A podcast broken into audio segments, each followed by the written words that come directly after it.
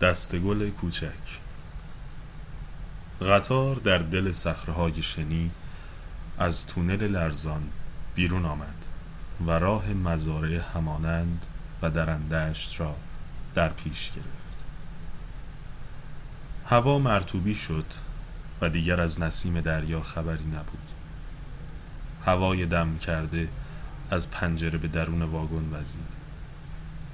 توی جاده باریک کنار راه آهن تعدادی گاری انباشته از خوشه های سبز موز که گاو آنها را می کشید دیده می شد.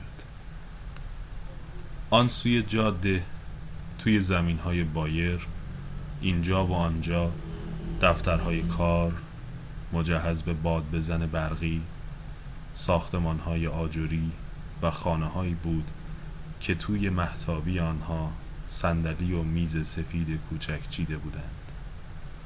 ساعت 11 صبح بود اما گرما هنوز شدت پیدا نکرده بود. زن گفت بهتر پنجره رو ببندی، موهات از دوده سیاه میشه.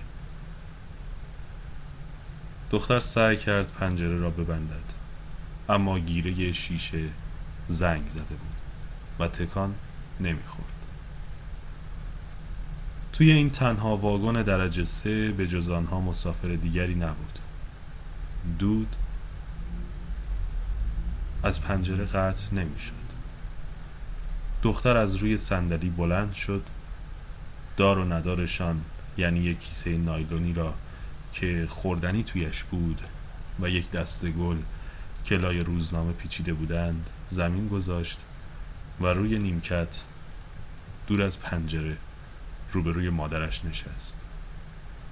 هر دو لباس فقیرانه و ساده سوگواری پوشیده بودند. دختر 12 سالی داشت و بار اولی بود که قطار سوار می شد. سن و سال زن با آن رگهای کبود پلک ها و تن کوچک و نزار و وارفته و با پیراهن خرقه مانند آنقدر زیاد بود که نشان نمیداد مادر دختر باشد. زن نشسته بود. ستون فقراتش را محکم به پشت نیمکت تکیه داده بود و کیف ورنی پوسته ای را با هر دو دست توی دامنش گرفته بود. وقار احتیاط‌آمیز کسی را داشت که با نداری خو گرفته باشد. ساعت 12 گرما دیگر شروع شده بود. قطار 10 دقیقه‌ای توی ایستگاهی که دور و اطرافش اثری از شهر دیده نمی‌شد توقف کرد تا آبگیری کند. بیرون در سکوت رازآمیز مزرعه ها ظاهری چشم نواز داشتند اما هوای راکد واگن بوی چرم تازه میداد. قطار سرعت نگرفت. توی 2 شهر یک شکل که خانه‌های چوبیشان رنگ‌های روشن داشتند توقف کرد. زن چرت زد و به خواب رفت. دختر کفش‌هایش را درآورد و به طرف دستشویی رفت تا دسته گل را درون ظرف آب بگذارد. سر جایش که برگشت مادرش منتظر بود چیزی بخورند. زن تکه‌ای پنیر، نصفه‌ای نان ذرت و یک کلوچه به دختر داد و سهمی برابر از توی پاکت نایلونی برای خودش برداشت. غذا که می‌خوردند قطار خیلی آهسته از یک پل فلزی عبور کرد و از شهری درست شبیه 2 شهر پیش گذشت. اما توی میدان آنجا جمعیتی دیده میشد. دسته ارکستر آهنگ شادی را زیر برق آفتاب می نواخت. در طرف دیگر شهر مزرعه ها به دشتی می رسید که از بیابی قاچ شده بود. زن از خوردن دست کشید. گفت کفشاتو پات کن. دختر بیرون را نگاه کرد. به جز دشت متروک چیزی دیده نمی شد. قطار در اینجا دوباره سرعت گرفت. تکه آخر کلوچه را توی کیسه نایلونی گذاشت و کفشایش را پوشید. زن شانه‌اش را دستش داد. گفت موهاتو شونه کن. دختر که گیسوانش را شانه می کرد صدای سوت قطار بلند شد. زن عرق گردنش را خشک کرد و چربی صورتش را با دست سترد. شانه کردن گیسوان دختر که تمام شد، قطار از کنار خانه‌های حاشیه شهری بزرگتر و غمبارتر از شهرهای پیش می‌گذشت. زن گفت: اگه کاری داری حالا دست به کار شو. بعد حق نداری جای آب بخوری، حتی اگه از تشنگی بمیری. گریه هم بی گریه. دختر سر تکان داد. باد خشک و سوزانی همراه با سوت قطار و صدای تلق تلق واگن‌های کهنه از پنجره تو زد. زن پاکت نایلونی را با بقیه غذا تا کرد و توی کیف دستی گذاشت. برای یک لحظه توی آن سه‌شنبه ماه اوت آفتابی از پشت پنجره تصویر کاملی از شهر دیده شد. دختر گلها را لای روزنامه‌های آبچکان پیچید. کمی از پنجره فاصله گرفت و چشم به مادرش دوخت. زن با چهره خندان به او پاسخ داد. صدای سوت قطار برخاست.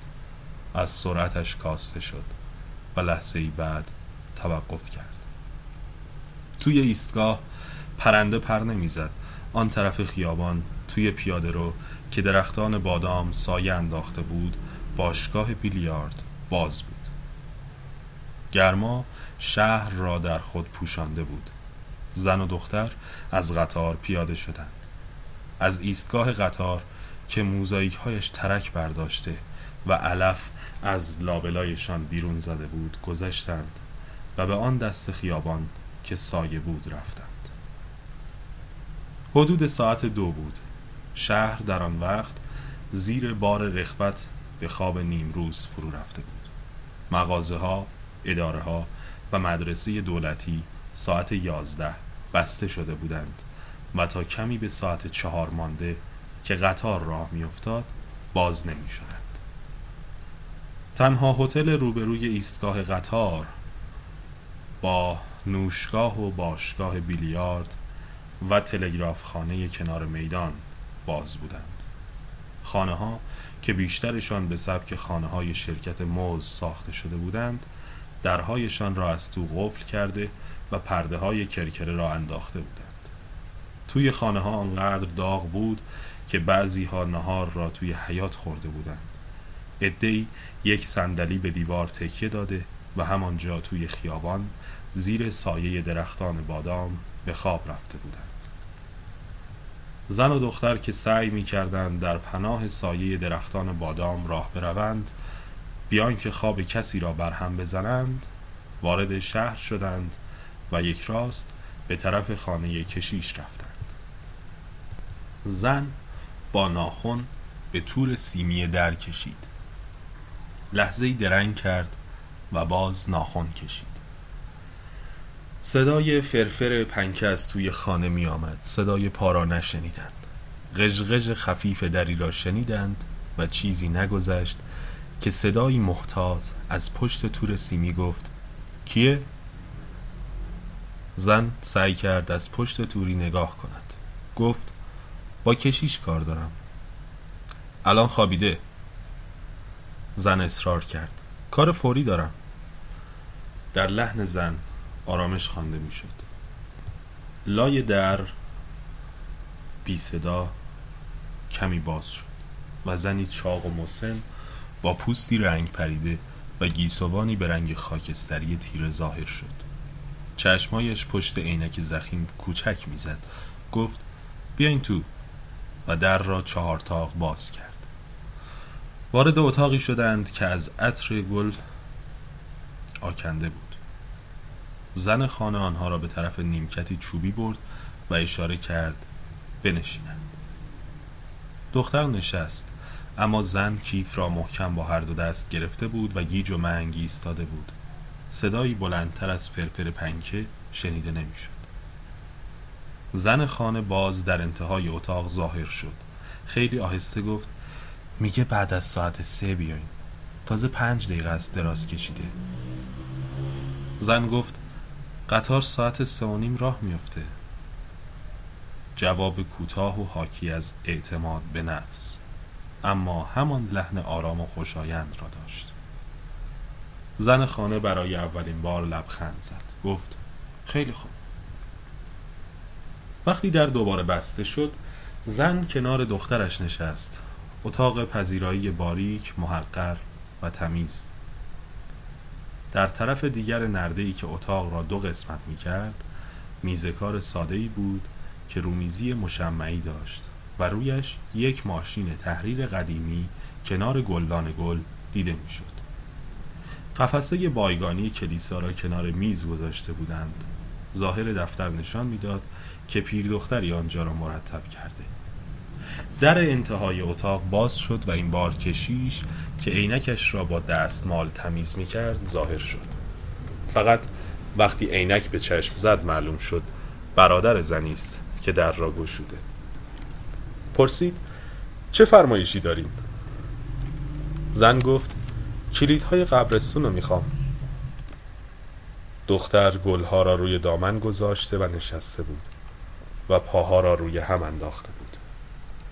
کشیش ابتدا به او و بعد به زن نگاه کرد و سپس از پشت تور سیمی به آسمان روشن و بی ابر چشم دوخت. گفت تو همچین گرمایی بهتر بود صبر می‌کردین آفتاب غروب کنه. زن بیان که حرف بزند سر تکان داد. کشیش به طرف دیگر نرده رفت. از توی گنجه یک دفتر یادداشت که با مشمع جلد شده بود، یک قلمدان چوبی و یک دوات برداشت و پشت میز نشست.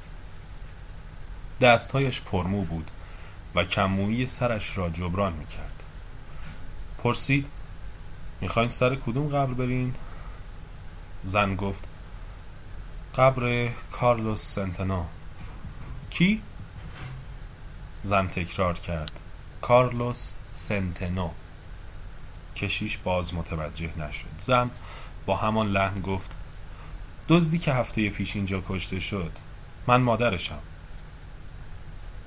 کشیش نگاهی به سر تا پایش انداخت.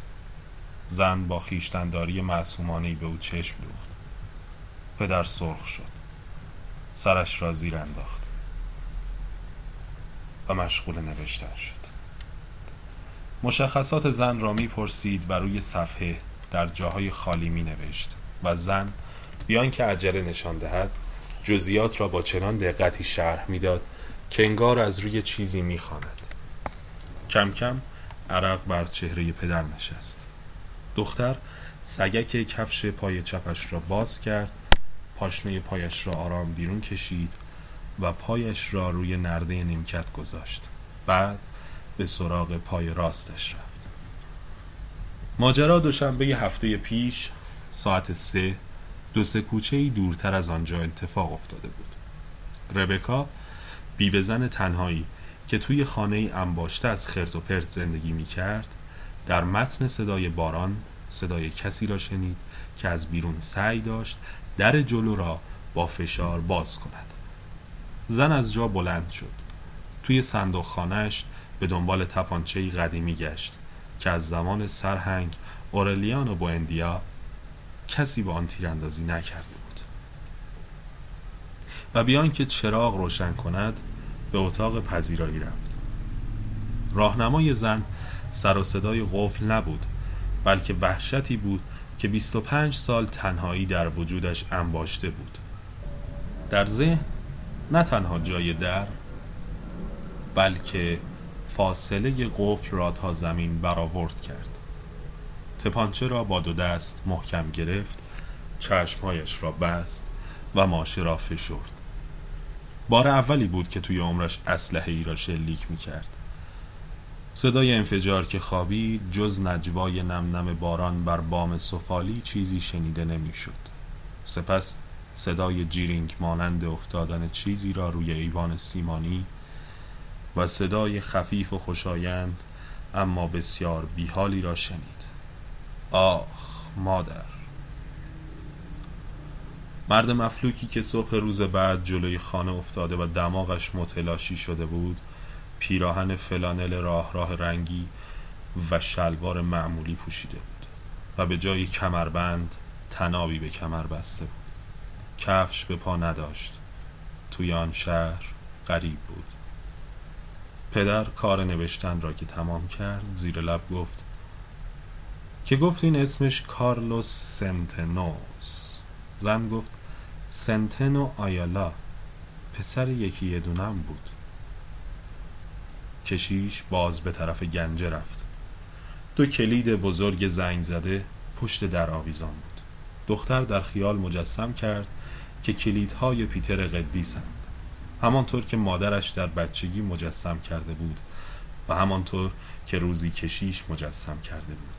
کشیش کلیدها را برداشت، روی دفتر باز که بر نرده ها بود گذاشت و رو به زن به یک جا روی صفحه‌ای که تازه نوشته بود اشاره کرد و گفت اینجا را امضا کنی. زن کیفش را زیر بغل گذاشت و اسمش را بدخط نوشت. دختر گلها را برداشت. کشکش زنان کنار نرده آمد و به مادرش چشم دوخت.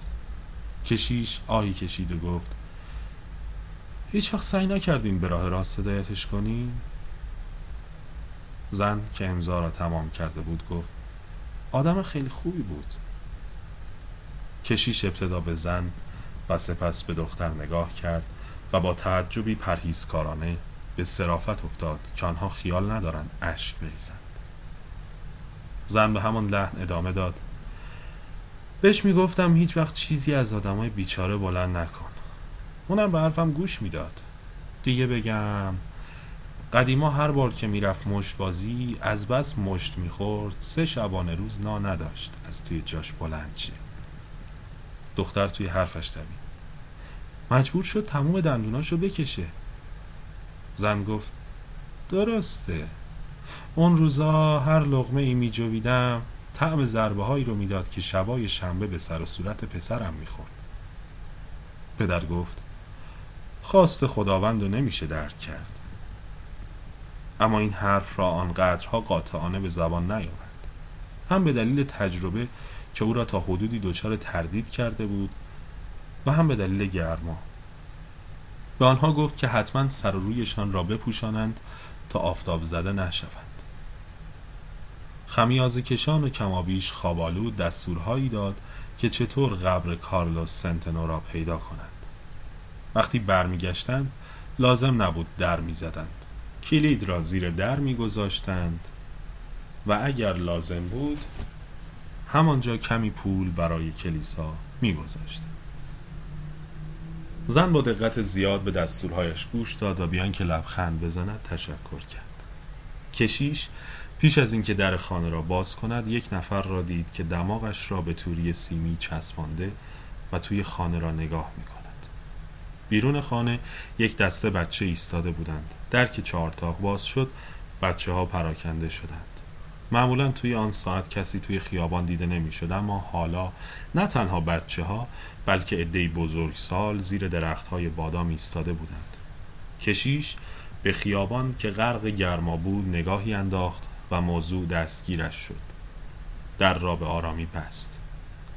بیان که به زن نگاه کند گفت یه خورده صبر کن. خواهر کشیش که جلیقه مشکی روی پیراهن خوابش پوشیده بود و گیسوانش را روی شانه ها ریخته بود در آستانه در انتهای اتاق ظاهر شد.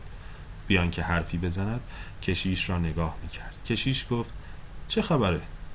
خواهرش زیر لب گفت مردم اینا رو دیدن. کشیش گفت بهتر از در حیات برن. خواهرش گفت اونجا هم همین وضعه، همه پشت پنجره ها جمع شدن.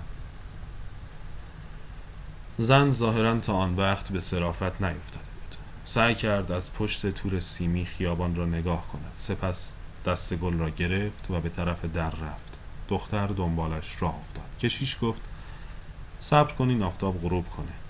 خواهر کشیش که در انتهای اتاق بی حرکت ایستاده بود گفت از گرما کباب میشین. صبر کنید چت بهتون بدم. زن گفت ممنون، همینجور راحتیم. دست دختر را گرفت و پا به خیابان گذاشت.